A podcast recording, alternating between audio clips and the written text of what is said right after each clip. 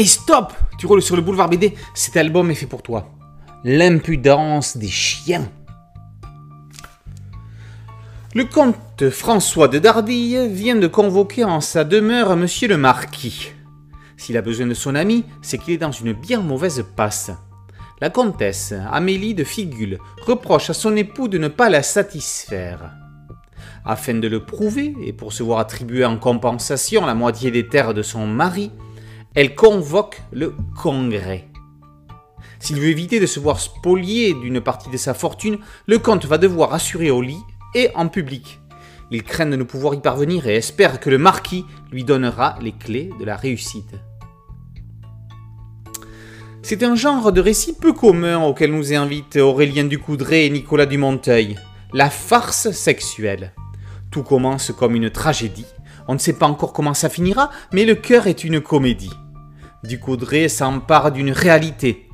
Entre le XVIe et le XVIIe siècle, en France, une épouse pouvait faire annuler son mariage pour cause d'impuissance de son mari. Convoqué devant le Congrès, le mari devait prouver en public ses capacités sexuelles. C'est ce qui arrive ici au comte de Dardille, plus préoccupé par sa fabrique de soldats de plomb que par les attributs d'Amélie.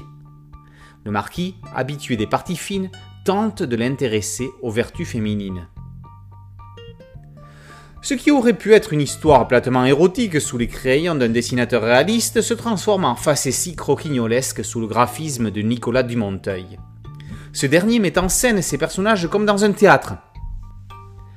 Il transforme le lecteur en spectateur que les acteurs happent pour les intéresser aux scènes qu'ils jouent.